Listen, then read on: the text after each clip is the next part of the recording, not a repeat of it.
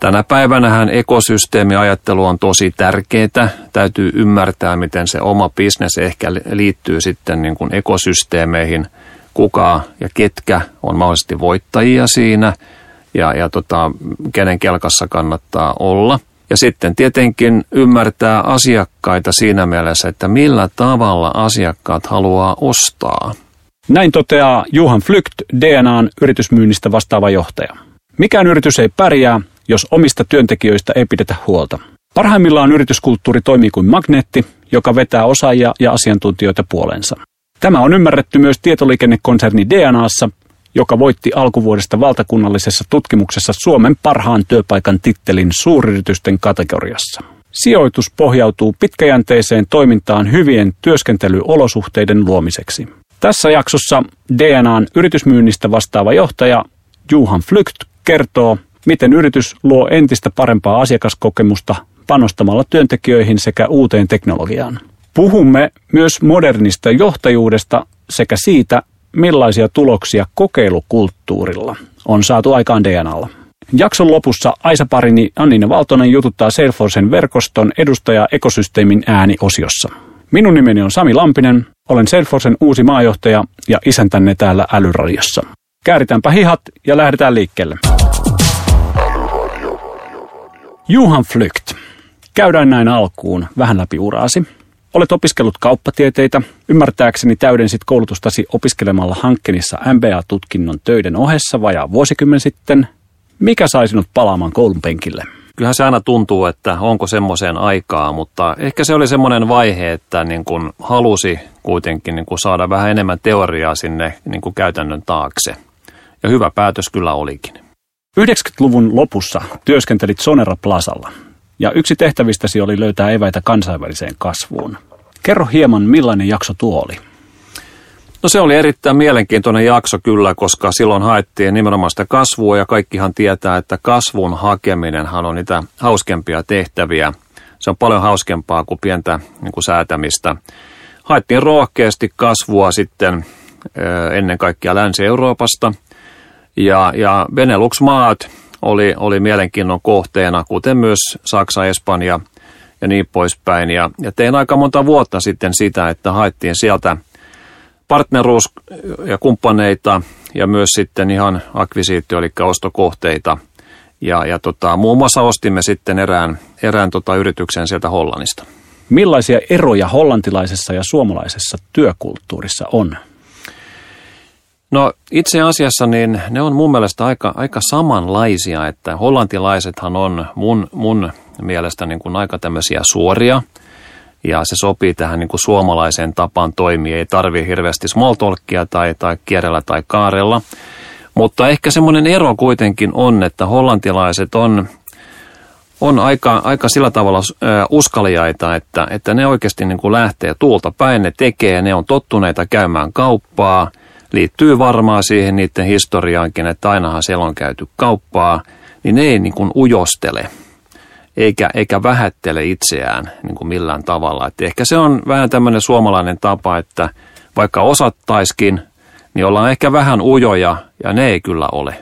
Vuosina 2007-2008 työskentelit noin puolitoista vuotta toimitusjohtajana. Johtamasi organisaatio oli nimeltään Tampereen tietoverkko, jossa työskenteli tuolloin noin 25 ihmistä. Millaista oppia tämä jakso antoi? No se oli ehkä vähän lyhyempi jakso tässä mun työuralla ja, ja, ja yritys, jossa, joka oli kuitenkin aika perinteinen. Siellä oli toimitusjohtaja ollut pidemmän aikaa – niin siinä ehkä palattiin aika monen perusasiaan siitä, että mitä se nykyaikainen johtajuus ehkä pitäisi olla ja minkä tyyppistä johtoryhmätyöskentelyä ehkä olisi syytä olla ja, ja miten viestintää tehdään niin kuin henkilökunnalle. Mutta tietysti siinä mielessä hyvin mielenkiintoinen, että niin kuin toimitusjohtajuuteen aina kuuluu, niin siellä on hallitus ja, ja vähän erityyppinen tapa sitten tehdä sitä operatiivista työtä, että – siinä mielessä niin kuin omalla tavallaan hyvin opettavainen jakso sekin. No vuodesta 2010 lähtien olet työskennellyt teleoperaattori DNAlla. Ensimmäiset pari vuotta johdit asiakaspalvelua. Tuona aikana DNA osti ulkoistetun asiakaspalvelun osaksi omaa organisaatiota. Kertoisitko, miksi päädyit tähän ratkaisuun? No siihen oli kyllä monta, monta syytä ja ehkä on syytä vähän niin kuin mennä taaksepäin, että miksi ylipäätänsä oli asiakaspalvelu ulkoistettu aikoinaan, joka tapahtui ennen, ennen kuin itse siihen tulin. Ja silloin ehkä on ajateltu näin, että asiakaspalvelu vaatii oman tyyppisensä osaamista, jota ei katsottu kuuluvan ydinliiketoimintaan silloisessa yhtiössä. Siellä pitää olla sitä tehokkuutta, siellä pitää olla niitä prosesseja ja siellä pitää olla sitä käsitystä, että miten volyymiä nyt ylipäätänsä sitten hallitaan. Ja ajateltiin näin, että, että se ulkostaminen on hyvä idea, koska semmoinen, joka on siihen erikoistunut, sitten saa sen tehokkuuden siitä irti. Mutta kyllä mun kokemus oli sitten se, että tämmöinen asiakaspalvelu, jossa käydään joka päivä, joka tunti, joka minuutti keskustelua omien asiakkaiden kanssa, niin sen täytyy kuulua siihen ydinliiketoimintaan niin kuin sen takia, että sieltä saa todella hyvää tietysti niin kuin inputtia siihen niin kuin koko liiketoiminnan pyörittämiseen. Ja, ja ajattelen myöskin näin, että, että jos pystyt käyttämään niin kuin hyväksesi kaikki se palaute systemaattisesti, mitä asiakaspalvelu saa kerättyä, niin sä pystyt parantaa ja kehittää sun liiketoimintaa todella hyvin. Koska tämmöinen operaattori, mitä, mitä olemme, on paljon asiakkaita, on tyypillisesti hyvin paljon asiakaskontakteja ja näitä asiakaskontakteja voi luokitella ja, ja jos tulee paljon ns. Niin kuin turhia kontakteja tyyppi. Nyt vaikka näin, että kysytään, että mä en ymmärrä mun laskua tai mun toimitus piti olla eilen, ei tullut, niin näistä täytyy vaan päästä eroon. Ja sä voit kehittää sitä niin kuin omaa toimintatapaa sen perusteella melko hyvin. Ja loppujen lopuksi on niin, että jos katsoo sitä koko asiakaskontaktimassaa, niin tyypillisesti siellä on vain pieni osa, mikä on tosi tärkeää, missä sitten tarjoutuu vaikka lisämyyntimahdollisuutta tai ylipäätänsä niin kuin käymään asiakkaan kanssa semmoista niin kuin kehittävää keskustelua, eikä vaan ratkaista niitä syntyneitä ongelmia, niin, niin tämän, tämän takia. Mikä on ollut sun johtajanuoralla vaikein hetki ja miten selvisit siitä? No kyllä niitä vaikeita hetkiä tietysti on ollut aika paljon ja totta kai niin pitää ollakin. Mutta ehkä se vaikein kuitenkin täytyy palata, palata siihen, siihen vaiheeseen, kun oli ulkomaan komennuksella. Menin aika, aika, aika nuorena kuitenkin sitten toimitusjohtajaksi sinne Hollantiin, mistä, mistä äsken puhuttiin. Ja, ja tietysti silloin kun tulee uutena ja pitäisi johtaa koko toimintaa, eikä sulla hajuakaan siitä, että miten tässä maassa toimitaan, miten näitä ihmisiä johdetaan – ja, ja miten johdetaan liiketoimintaa, joka, joka on vaikeuksissa, niin kyllä siinä ehkä ensimmäisen kerran tuli mieleen, että, että taitaa olla myös asioita, mitä en osaa ja mitä pitäisi oppia. Ja siinä on aika yksin sitten, jos sä oot niin kuin muualla kuin siinä kotiorganisaatiossa, että keneltä nyt ylipäätänsä sitten lähtee kysymään. Niin kyllä tämä on jäänyt tämä kokemus mulle mieleen sitten semmoisena niin todella niin kuin vaikeana, mutta myös niin kuin opettavaisena kokemuksena, mikä on kantanut niin kuin läpi uran niin kuin aina sen jälkeen. Mutta tietysti sitten aina pitää myös niin kuin todeta näin, että, että joskus kun joutuu esimerkiksi niin kuin vähentämään henkilökuntaa ja vastaavaa, niin ne on myös erittäin vaikeita hetkiä aina. Vapaa-ajalla urheilu on sinulle tärkeä monellakin tapaa. Nuorimman poikasi harrastuksen kautta olet jääkiekkoseuran joukkuejohtaja ja hallituksen jäsen. Miten sinä irtaudut työpäivän tai työviikon jälkeen kiireistä? No kyllähän tuo jääkiekko, mitä mainitsit, ja niiden nuorten ja aikaisemmin lasten kanssa oleminen on aika tehokas keino siihen. Ja olen mennyt mukaan tuohon jääkiekkotoimintaan ja junioritoimintaan oman, oman lapsen ja oman lasten kautta – ja sitä ennen toimin myöskin Fudiksessa valmentajana ja sitten kun omat taidot loppu ja lapset vähän kasvoi, niin oli pakko se lopettaa ja sitten olin mukana tuossa jääkiekkotoiminnassa. En valmennustehtävissä, mutta, mutta joukkueen johdon tehtävissä, josta olen nyt myöskin luopunut. Mutta sitten siinä seuran hallituksessa ja niinhän siinä usein käy, että kun menee ikään kuin vähän mukaan, niin sitten huomaa yhtäkkiä olevansa tosi paljon mukana – mutta hauskaa, hauskaa kaiken kaikkiaan ja on monta kertaa kyllä ajatellut, että ei tämä nyt niin paljon poikkea sitten niin kuin vaikkapa yrityksen tai organisaation johtamisesta, koska siinä ollaan ihmisten kanssa tekemisissä ja on aika hämmästyttävää, että, että miten samanlainen kokemus on, että jos yrität vaikka saada aikaan jonkun muutoksen, niin kyllä aikuisetkin ihan yhtä hyvin unohtaa, mitä ollaan sovittu heti kun huoneesta lähetään. Ja, ja lapsillehan käy niin, että sovitaan ennen peliä, että näinhän me tullaan nyt tänään pelaamaan, niin sitten tapahtuu jotakin ja asia unohtuu ja sitten pelataan miten pelataan. Ihan niin kuin organisaatioissakin.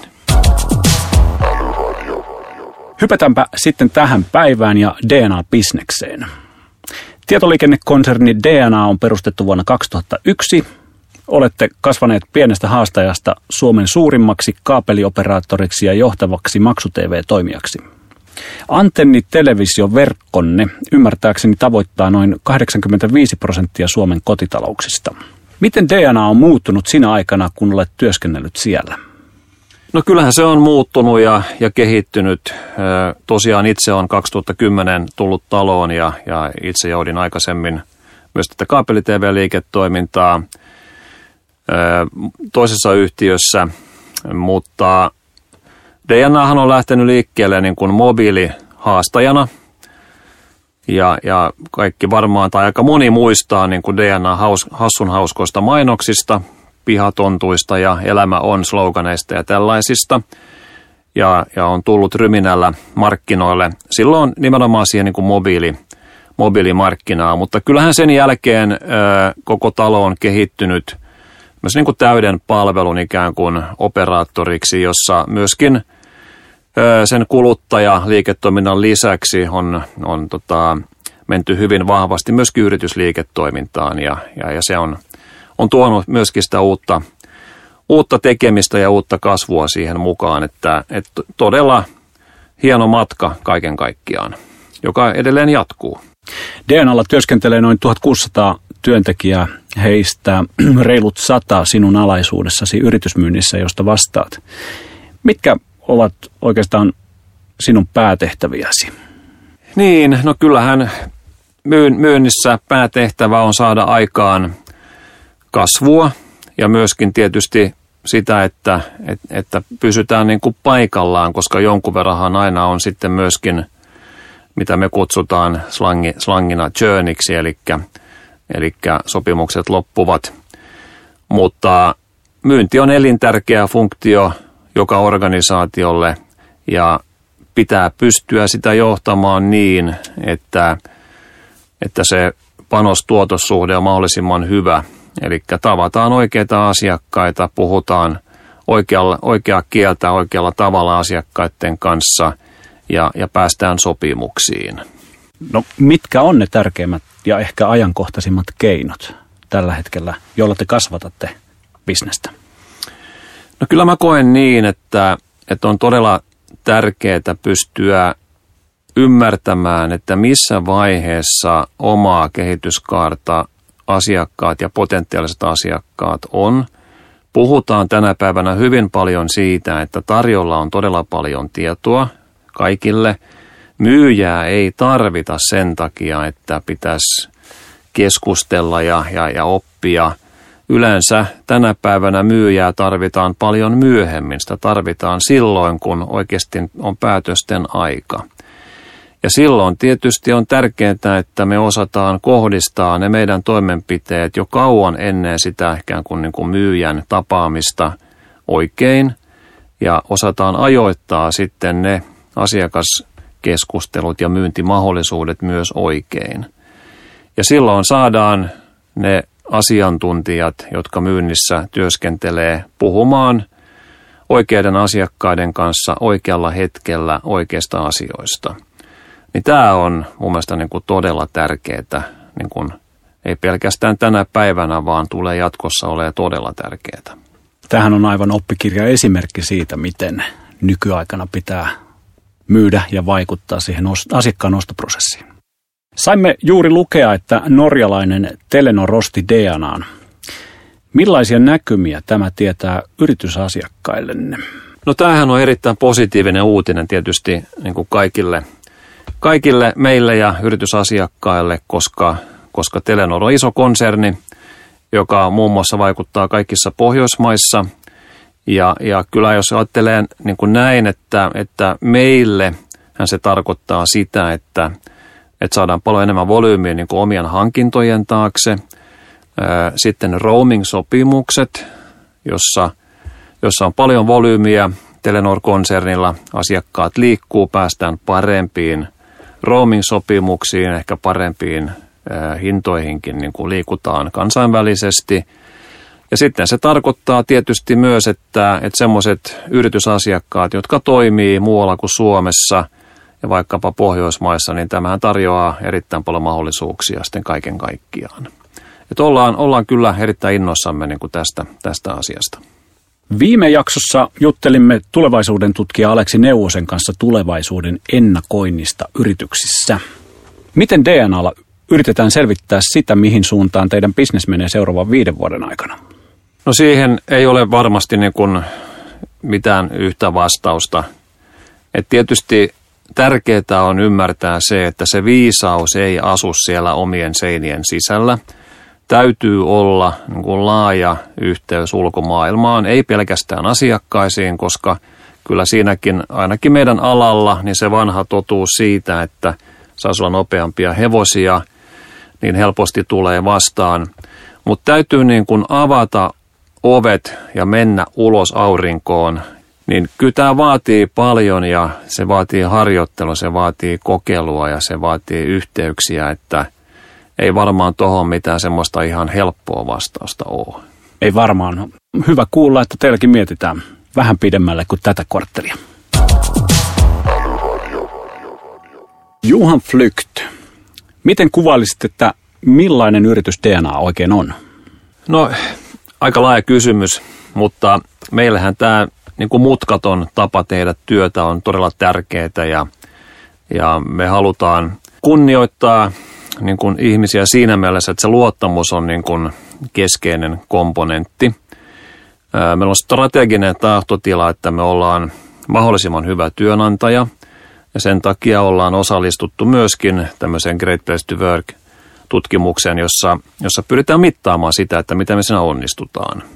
Ja ehkä mä sanoisin näin, että, että tota, nopea, rohkea, mutkaton meidän arvojen kautta pyritään niin kuin kaikkea johtamaan. Ja halutaan myöskin, että se on asiakkaalle se ymmärrys, että on aika mutkaton yritys, joka, jonka kanssa tehdä töitä mainitsit Great Place to Work-tutkimuksen ja alkuvu- alkuvuodesta teillä oli syytä juhlaan, ähm, kun DNA valittiin Suomen parhaaksi työpaikaksi suurten yritysten kategoriassa.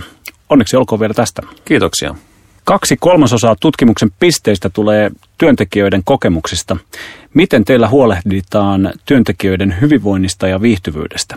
No siihenkään ei ole mitään niin kuin yhtä vastausta, mutta että kyllä keskiössä on tämä meidän mutkaton tapa tehdä työtä jonka ideologia lähtee siitä, että, että se nyt on oikeastaan ihan se ja sama, että missä sä sen työn teet. Mutta tarjotaan kaikille toimitila, joka on, on mukava. Sinne on helppo tulla. Siellä on paljon erityyppisiä työpisteitä. Emme, emme, emme tarjoa niin kuin vaan yhtä työpistettä, mitä ehkä perinteisesti on tehty. Mutta siellä voi olla tai sitten voi olla jossakin muualla ja tärkeintä on se työn, työn tulos kaiken kaikkiaan. Ja siinä se luottamus on niin kuin keskeinen komponentti, mitä, mitä haetaan. Ja, ja tota, tätä on tehty nyt sitten niin kuin vuodesta 2012 systemaattisesti ja aika hyvillä, hyvillä tuloksilla. Ja se on auttanut tosi paljon myöskin niin kuin tässä, että tämä työtyytyväisyys on noussut, koska se mainitaan jatkuvasti meidän omissa tutkimuksissa niin kuin yhtenä niin kuin tärkeimpänä asiana, että miksi DNAlla viihdytään. Mutta sitten on tietysti paljon muitakin asioita, mitkä siihen vaikuttaa. Ja yksi semmoinen ehkä niin kuin hauskakin yksityiskohta on tämä meidän isovanhempain vapaa, mitä ryhdyttiin tarjoamaan. Ja, ja siinähän ideologia lähtee tästä perhekeskeisyydestä myöskin. Eli aika usein on niin, että, että jos, jos perhe, perhe saa, saa tota lapsen tai lapsia, niin varsinkin jos isovanhemmat ei ole ihan lähellä, niin tarvitaan kuitenkin sitä apua. Niin me haluttiin tarjota sitä mahdollisuutta, että saa viikon olla sitten hoitamassa lasten lapsia, kun syntyy uusi.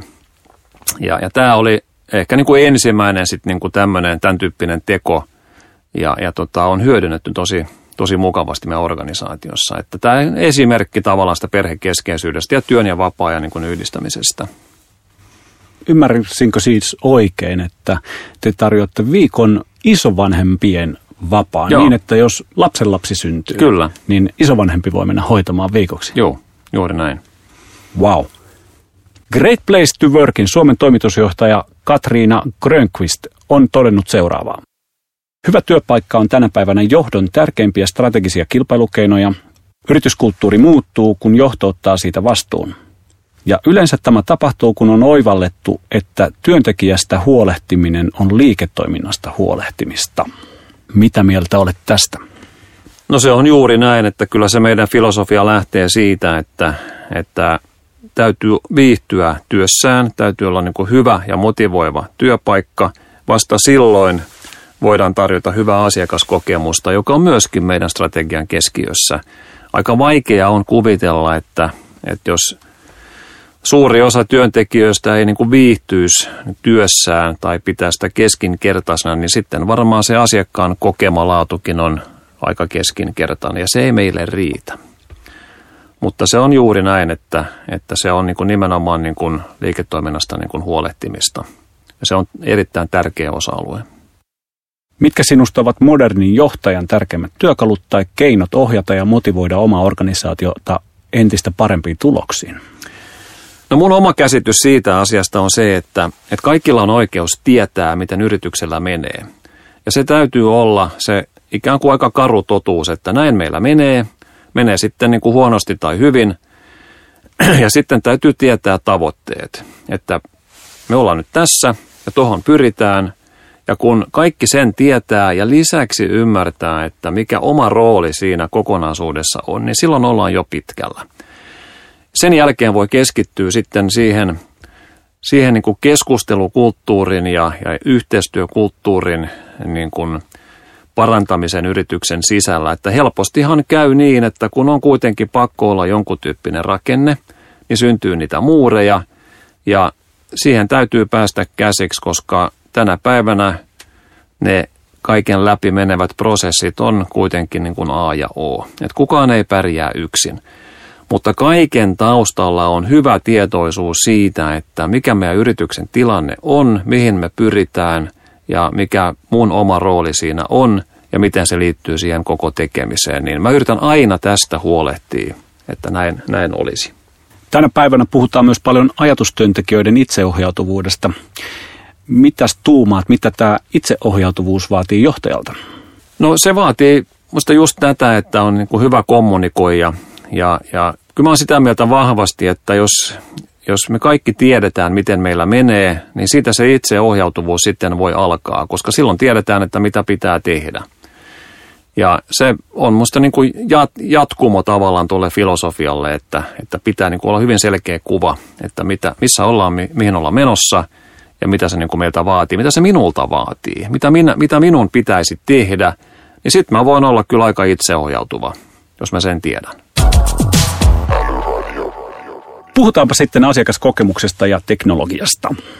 Juhan Flykt, olet kirjoittanut blogissa näin. Yhä paremmat kokemukset luovat lisää odotuksia. Me asiakkaat haluamme, että meitä lähestytään juuri meitä kiinnostavin tavoin ja teemoin, ja juuri silloin, kun asia on meille ajankohtainen. Kun rima nousee, emme enää hyväksy puolivillaista kohtelua yrityksiltä. No, miten DNA vastaa tähän huutoon? Kyllä se näin, näin on ja, ja, ja tuota, me pyritään vastaamaan siihen huutoon niin kuin nimenomaan niin, että me tiedettäisiin melko tarkkaan tai mahdollisimman tarkkaan, että mitä asiakkaat ehkä niin kuin milloinkin tulisivat tarvitsemaan ja missä, missä tilanteessa ovat. Ja sehän vaatii dataohjautuvuutta, pitää pystyä sitomaan lankoja yhteen niin, että tulee signaali sieltä toinen täältä, niin, niin nämä pitää pystyä niin kuin käyttämään ja ymmärtämään ja luomaan sitä kuvaa sitten siitä, että, että, että miten asiakkaan oma matka ikään kuin kehittyy ja jatkuu ja osata olla relevantti asiakkaille siinä niin kuin oikeassa hetkessä. Tästä yritetään kyllä huolehtia niin kuin todella paljon. 5G tekee tuloaan. Mitkä tulevat olemaan sen suurimmat hyödyt yrityksille? No 5G on tai tulee olemaan tämmöinen erittäin nopea langaton verkko, jossa on erittäin pienet viiveet. Niin sehän antaa todella paljon erityyppisiä niin kuin käyttömahdollisuuksia kaiken kaikkiaan. Ja ei, ei me varmaan vielä edes tiedetä, että mi, mihin kaikkeen sitä voi käyttää. Mutta jos nyt jotain esimerkkejä haluaa ottaa, niin, niin kuluttajaliiketoiminnassahan se tulee varmaan tarkoittaa ensin sitä, että se hyvin pitkälle voi korvata kiinteän laajakaistan. Mutta sitten yritysmaailmassa niin se voi esimerkiksi tarkoittaa sitä, että, että voidaan etäohjata sen pienen viiveen takia paljon nykyistä helpommin ja mitä tahansa ne sitten ovatkaan, on ne niin kuin, itse ohjautuvia trukkeja tai, tai, tai jotain niin kuin jopa leikkausta, mitä sitten suoritetaan etäohjauksena ja tämän tyyppistä. Sitten se tulee tarjoamaan IoT-maailmaan, eli tähän niin kuin Internet of Things-maailmaan, jossa voi olla erittäin massiivisia toteutuksia, jossa on todella paljon antureita ja muuta, jossa suurin piirtein kaikki on kytketty yhteen, niin tämän kapasiteettinsa takia 5G tarjoaa siihen niin kuin erittäin paljon uusia mahdollisuuksia myöskin. Että käyttö mahdollisuuksia, kohteita voi olla vaikka, vaikka kuinka paljon. Ja juuri näin. Vielä meillä ei ole ei ihan ehkä hajua kaikesta siitä, mihin tuota tullaan käyttämään, mutta aika näyttää. Odotan innolla. Ää, tänä päivänä jokaisen johtajan on seurattava kehitystä tarkalla silmällä. Salesforce on yksi osa DNAn työkalupakkia ja yhteistyöhömme liittyen sinäkin kävit viime vuonna meidän matkassa Dreamforcessa hakemassa uutta inspiraatiota. Mitäs toi Dreamforce-reissu antoi sulle? No se antoi kyllä paljon, eli olin vähän skeptinen alkuun, koska tiesin, että se on todella iso tapahtuma ja se oli ensimmäinen kerta tosiaan, kun olin itse reissussa. Taisi olla 170 000 kävijää siellä San Franciscossa silloin, mutta ensinnäkin olin hyvin kyllä yllättynyt siitä, että miten hyvin organisoitu se oli. Ja esityksiä taisi olla, oliko niitä 2400 tai jotakin tämmöistä – niin siinä pystyy sen applikaation avulla hyvin kyllä selvittää, että mitkä on itselle relevantteja ja ajoittamaan sitten sitä omaa käyntiä tai käyntejä sinne ja sitten koko se logistiikka ihmettelin, että ruokaa tuli, ruokaa meni, kahvia tarjottiin ja kaikki hoitui. Eli pelkästään se oli jo sinänsä elämys. Mutta sitten jos mennään siihen asiaan, niin, niin kyllä se ehkä niin vahvisti sitä omaa käsitystä siitä, että – että maailma jatkossa on ekosysteemien. Koska kun näkee sen, että kuinka paljon niin kuin pörrää ö, yrityksiä, ajatuksia, ö, tulevaisuuden suunnitelmia sen ekosysteemin ympärillä, niin ymmärtää, että on tosi vaikea niin kuin kenenkään yksinään niin kuin vastata siihen – että se vahvisti nimenomaan sitä käsitystä siitä, että tämä, niin kuin tähän ekosysteemin maailmaan mennään ensinnäkin vahvasti ja nopeasti. Olet kirjoittanut paljon kokeilukulttuurista ja nopeiden kokeilujen merkityksestä. Pystyisitkö antamaan esimerkkiä, että mitä DNAlla on saatu aikaan kokeilemalla? No niitä on erityyppisiä esimerkkejä, mutta että ehkä yksi, joka on niin kuin omaa sydäntä lähellä, jos miettii tätä myynnin kehittämistä ja, ja osumatarkkuuden parantamista, niin me ollaan nyt melko pitkään tehty ja myös kokeiltu koko ajan sitten tämmöistä dataohjautuvaa liidiprosessia, joka tarkoittaa sitä, että, että pyritään erityyppisistä signaaleista, erityyppisestä käytössä olevasta tai käytettävissä olevasta datasta löytää mahdollisuuksia myynnille. Ja joka johtaisi sitten juuri siihen, että, että myynti osaisi olla relevantti oikealla hetkellä oikealle asiakkaille. Ja tämä on mun mielestä niin kuin prosessi, joka vaatii kokeiluja. Se vaatii jopa niin kuin vuosien ikään kuin kokeilua, jossa aina voidaan vähän parantaa. Eli iteroimista. Niin. Ja se on tosi hienoa nähdä sitten niitä niin kuin tuloksia, mitä, mitä just sillä iteroinnilla ja kokeilulla saadaan aikaiseksi. Eikä se koskaan varmaan lopu. Sehän siinä se hieno, hieno juttu onkin, että se on niin kuin jatkuva matka. Ja mun mielestä on pakko hypätä siihen niin kuin kokeiluluontoiseen kulttuuriin, koska muutenhan se kehityskin loppuu. No onko sulla jotain keinoja jakaa meille, että miten tämä kokeilukulttuuri saadaan osaksi toimintaa? Että siitä tulee pysyvä tapa toimia. No se on, se on joskus vähän haastavaa, koska kyllähän yleensä niin kuin ihmisten luontainen ää, ikään kuin suhtautuminen on se, että et ei haluta muuttua. Että halutaan jatkaa sitä, mitä ollaan ennenkin hyväksi havaittu. Ja kokeiluhan tarkoittaa sitä, että se olisi jatkuvaa muutosta, joka on vielä vaikeampaa kuin semmoinen kertamuutos. Niin tähän ei mun mielestä mitään ihmelääkettä ole. Ja, ja kyllä siinä pätee se tavallaan vanha totuus, että, että kun näkee itse omin silmin, että siitä syntyy jotakin tulosta, niin siinä sillä tavalla voi sitten päästä niin kuin siinä eteenpäin, että alkaa hyväksyä niitä muutoksia, alkaa hyväksyä sitä, että, että vaikka me nyt tehtäisiin näin, niin se ei nyt välttämättä vielä ole parempi, mutta kun me saadaan siihen vähän tuloksia ja vähän kokemusta, niin me voidaan vielä muuttaa vähän lisää. Niin jos joskus keksit siihen jonkun nopean tavan, niin kerro mullekin, mutta mä luulen, että tämä on kyllä semmoinen kehitys, joka vaatii aikaa. Kyllä, se tiimi pitää saada jotenkin sinne mentaalitasolle, että tämä kokeilu on joka päivästä niin. hyväksyttävää osa sitä työn tekemistä. Just näin. Hei, Juhan, vedetäänpä lankoja yhteen. Mitä luulet, mikä teidän bisneksessä tulee muuttumaan seuraavan viiden vuoden aikana?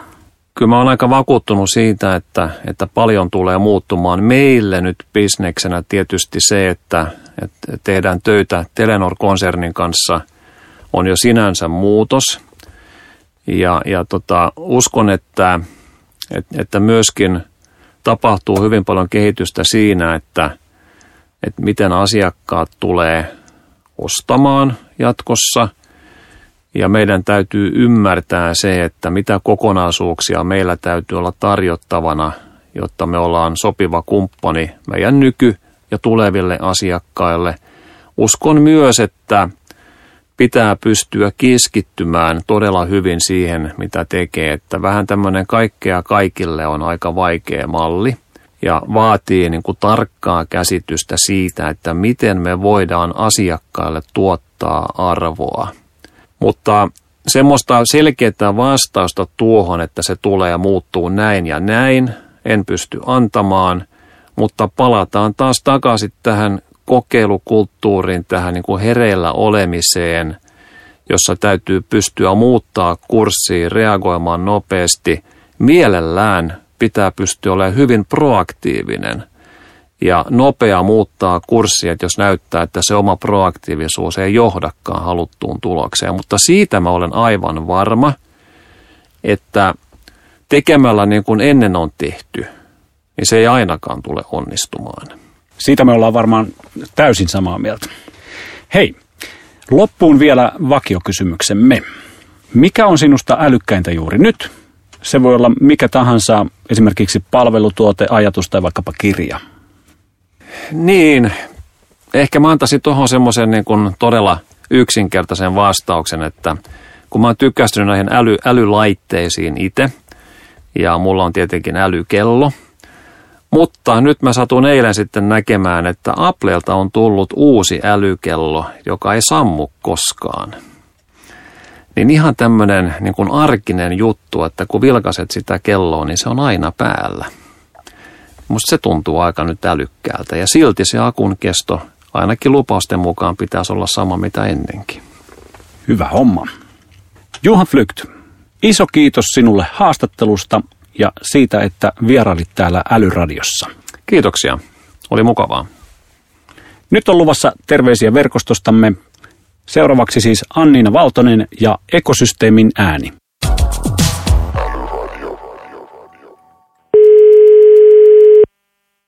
Moikka Kalle. Kertoisitko, kuka sä oot ja missä työskentelet? Olen Kalle Törmä, Flowhaven yhtiön toimitusjohtaja sekä perustaja. Mitä Flowhaven tekee ja miten se liittyy Salesforceen? Flowhaven tarjoaa brändilisensoinnin ratkaisu, eli toimitaan globaalisti tunnettujen brändien kanssa, muun muassa pelipuolelta, muun muassa Robion kanssa tai Angry Birdsin, ähm, World Rally Championship tai esimerkiksi taidepuolella Frida Kahlo ja monien muiden kanssa. Ja me otetaan tämän tyyppisiä toimijoita tarjoamaan faneilleen laadukkaampia oheistuotteita. Ja Flowhammer ratkaisu itsessään on kehitetty Salesforce-alustalla. Hei, mä huomasin, että sä oot lähdössä Salesforce järjestämään tapahtumaan San Franciscoon marraskuussa. Oletko aiemmin käynyt tässä Dreamforce-tapahtumassa? Osallistuin Dreamforceen viime vuonna ensimmäisen kerran ja tänä hyvin mukana myös tänä vuonna. Mitä sä erityisesti etsit Dreamforcesta? Dreamforce kokoaa yhteen tuhansista asiantuntijoita eri aloilta ympäri maailmaa, niin tie, tietenkin haetaan uusia mahdollisia asiakkuuksia ja kumppaneita. Viime vuodesta oppineena, niin myös odotan erityisesti innoissani inspiroitumista näistä kaikista uusista mahdollisuuksista ja teknologioista työsvarsavustalla. No siitä päästäänkin hyvin eteenpäin siihen, että mikä sun mielestä on älykkäintä juuri nyt? Se voi olla mitä vain, ihan vaikka kirja, idea tai joku teknologia. No ensimmäisenä tulee mieleen, että olin tuossa liikematkalla Aasiassa ja siellä kiinnitin huomiota, mitä oltiin sitten ravintolassa tai kahvilassa, niin missään kohtaa ei tarvinnut käteistä tai korttia. Kaikki maksut hoidettiin puhelimella, mikä oli sana, niin se, että tämä oli niinku ihan yleisesti kaikkialla oli niinku häkellyttävä nähdä verrattuna esimerkiksi Suomeen, missä vastaavanlainen malli on jo hyvin suppeasti käytössä, mutta se, että se olisi niin kuin laajemmin kaikkialla, niin, niin mielenkiintoinen nähdä, mitä, mitä se puoli kehittyy. Kalle Terva, kiitos sinulle todella paljon näistä ajatuksista. Kiitos. Kiitos sinulle hyvä kuulija, kun kuuntelit Älyradiota. Toivottavasti viihdyit seurassamme. Palautetta otamme mielellään vastaan esimerkiksi Applen podcast-sovelluksessa sekä Twitterissä häsällä Älyradio. Lisätietoja Älyradion aiheista löydät blogistamme osoitteesta selfos.com kautta suomiblogi. Siinä antimme tällä kertaa. Kuulemiin!